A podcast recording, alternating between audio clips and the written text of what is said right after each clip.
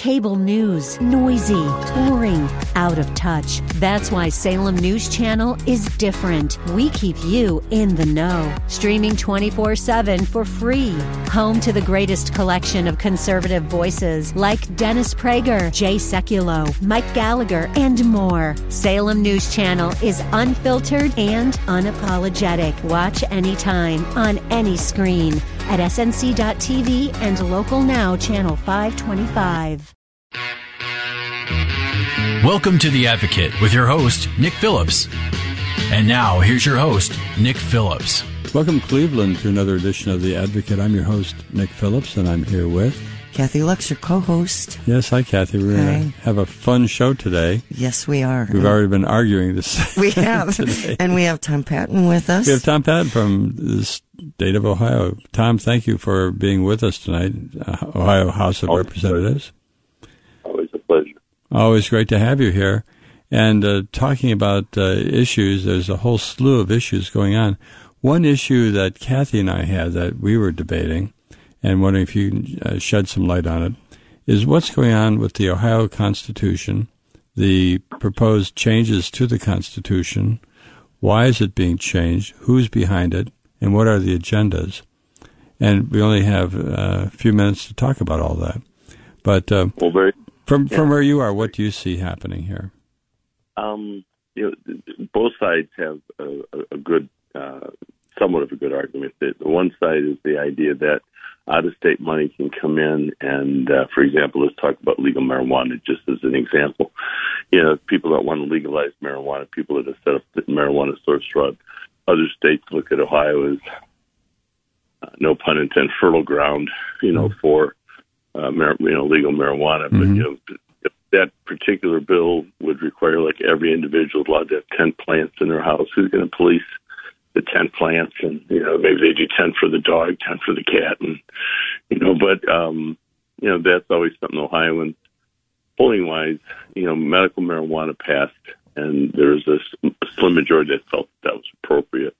And, but legal marijuana, uh, has not come close to in the polling to pass. But, you know, enough special interest money coming in could get that to win by 51 or 52, and now suddenly we we have you know kids walking around with marijuana in their pockets, and because they grew it in their parents' basement, and, and uh, so that's the one side. The opposite side of the coin is that up until this point, the last 120 years or so in, the, in, in Ohio's uh, constitution, in order for the citizens, and we're one of the few states that allow the citizens to put something on the ballot, which is great. It really is. Um, and requires that though is to go out and get about 440,000 signatures from 44 counties. And uh, if you do that, you get and the signatures are verified. Uh, that goes on the, the November ballot or the, the March or May ballot. It's got to go on one of the major ballots. And uh, but ironically, we just voted in December not to have any more August elections. You know, I was one of the votes for it because the last election, seven percent of the voters turned out. Generally, you'd never get more than ten you know, and so the cost of twenty million dollars statewide to put an election on for seven percent of the people to come out and, and decide issues just didn't seem appropriate. So I gladly voted to support doing away with August elections. However, now because this issue to some people is so important, we're going to we take ignore the law we just passed, and very first August that comes up, we're going to put this on the ballot, and uh, uh, we'll see. It's going to be uh, uh, again uh, the opportunity to determine. I myself, you know, think that you know sixty percent is too high a threshold. The example I like to use is that if we pass a constitutional amendment to put, make every school have all day kindergarten, a lot of schools only have half day kindergartens. And knowing that we know how important preschool has become, the all day kindergarten seems like it would be a great idea to have. You know, but if 59% of Ohioans voted for an all day kindergarten mandate, 41% that voted against it would win. And in what sport, what election does 59 lose to 41? And so uh, I had some issues with that. I, I, I was hearing the people chant one man, one vote, one person, one vote. And, you know, it, it made sense to me. I, I think we went a little too far, but, you know, the voters Sure. in, uh, in August will be able to come out and they can make up their minds as to whether or not they believe that, you know, I think there's other ways. I think Well, let, let's take a break here for a commercial break. We'll be back after these words. We're talking to Ohio Representative Tom Patton about the constitutional changes that are in our future. Yeah, lots of questions. We'll be back after these words. Don't go away. Stay with us.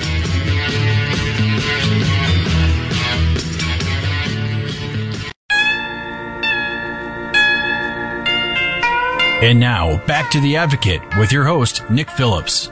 Welcome back, Cleveland, to The Advocate. I'm your host, Nick Phillips, and I'm here with. Kathy Lux. And- And, and we have Tom Patton with us. Yes, Tom, again, thank you as always for joining us. Again, it's always a pleasure.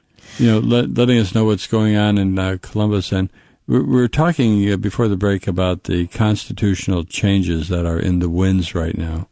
So, Tom, you know, I, I, I- I get your, I get your point about, as you were saying before, um, y- you know, having to have more of a majority, but.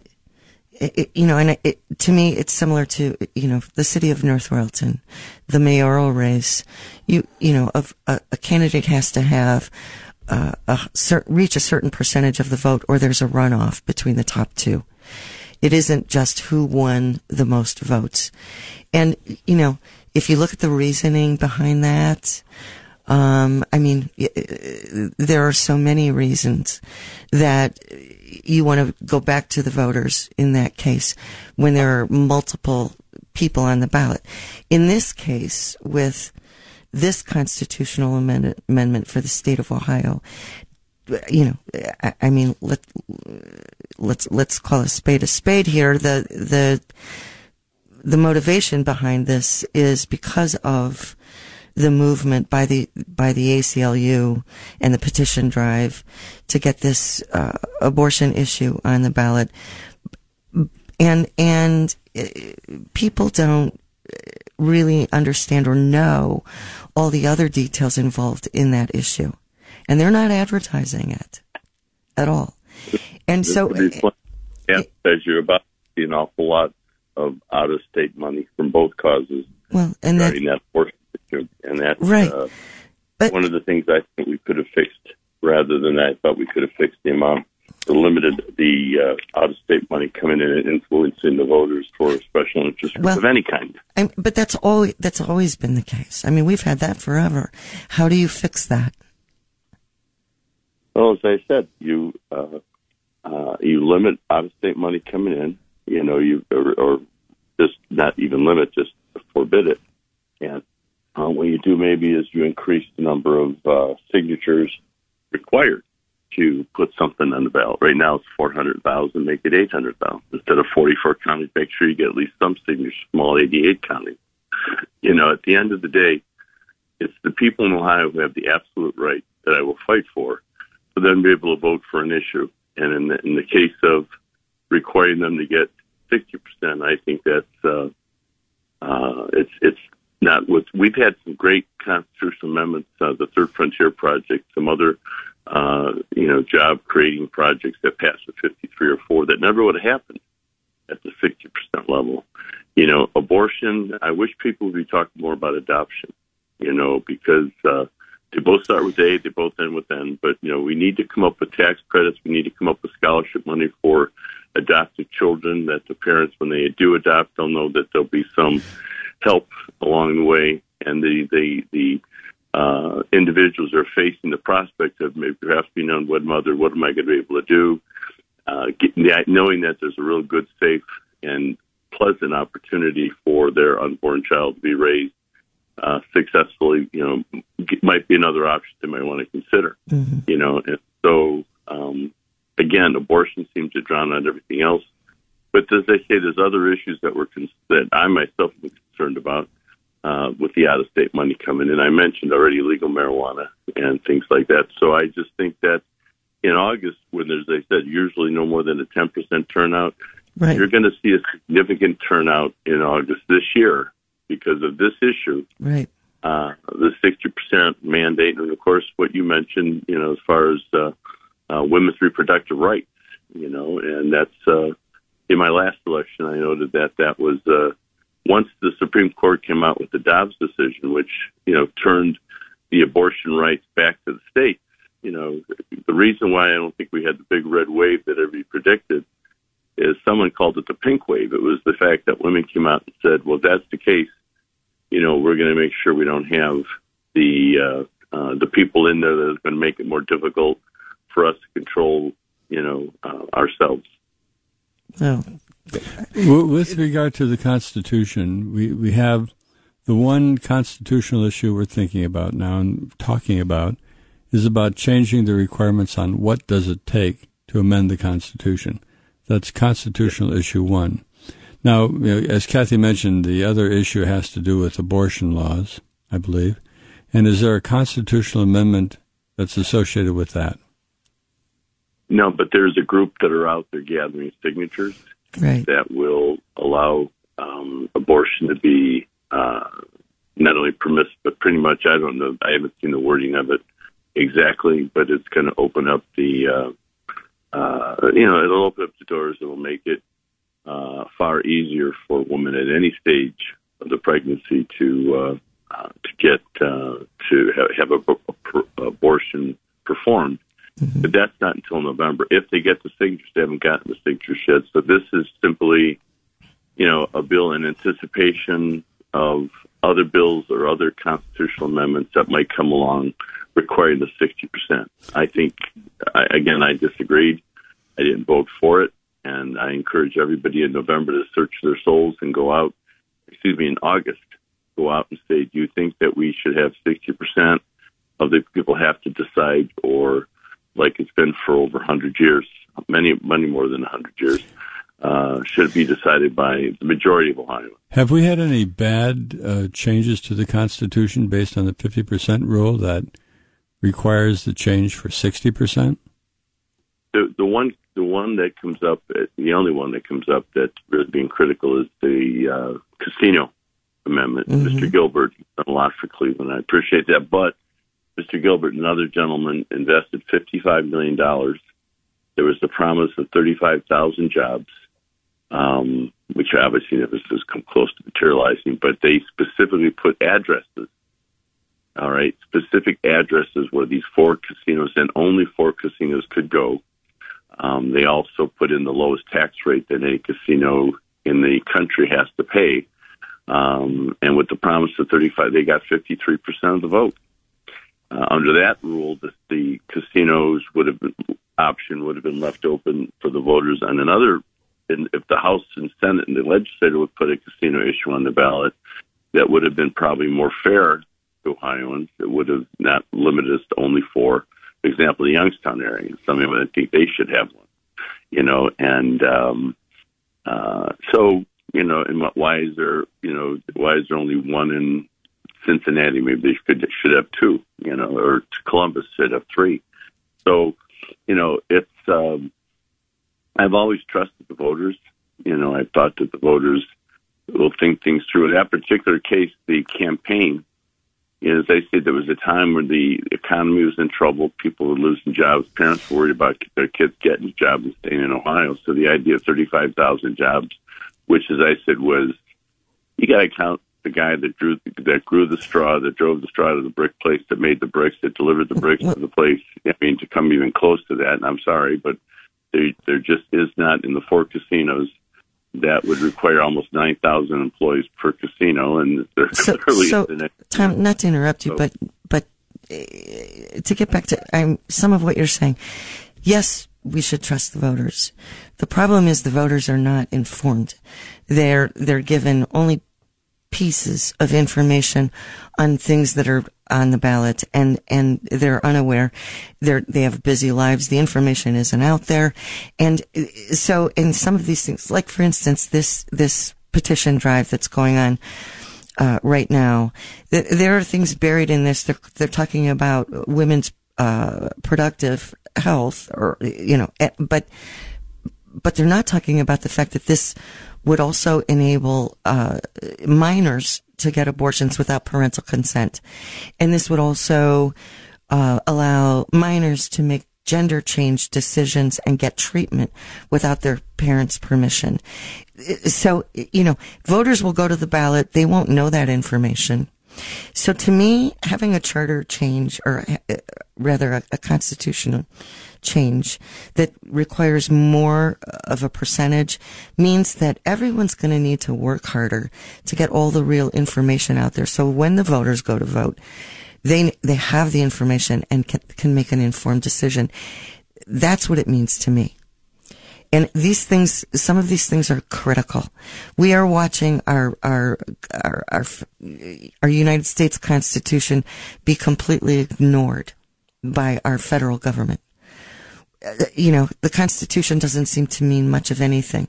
We see, um, unlawful activity within our, our government agencies and there are no consequences. It's, it's rampant.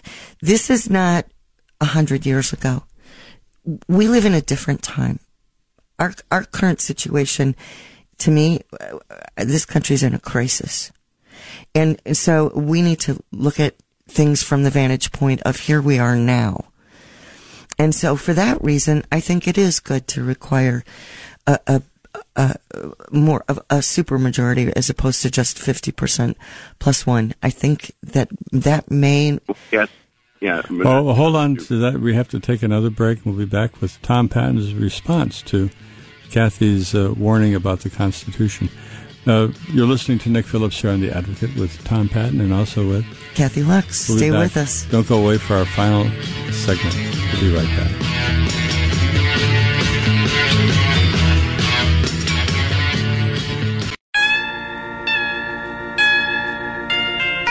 And now, back to The Advocate with your host, Nick Phillips. Welcome back, Cleveland. Nick Phillips with you with our final segment of The Advocate for today. We're here with Kathy Lux. Kathy Lux and Tom Patton. Tom, thank you for joining us. Uh, during the last segment, we were talking about, uh, and, and Kathy was mentioning about her concerns about uh, the the constitutions uh, being not only the state constitution but the federal constitution being ignored. Uh, what's the feeling down in Columbus about that? I, my feeling is, and Kathy and I disagree. I think we're still under control. The sky's not falling, and uh, we should strive, strive to get to business as usual whenever. Uh, what, what's your take from the Columbus perspective?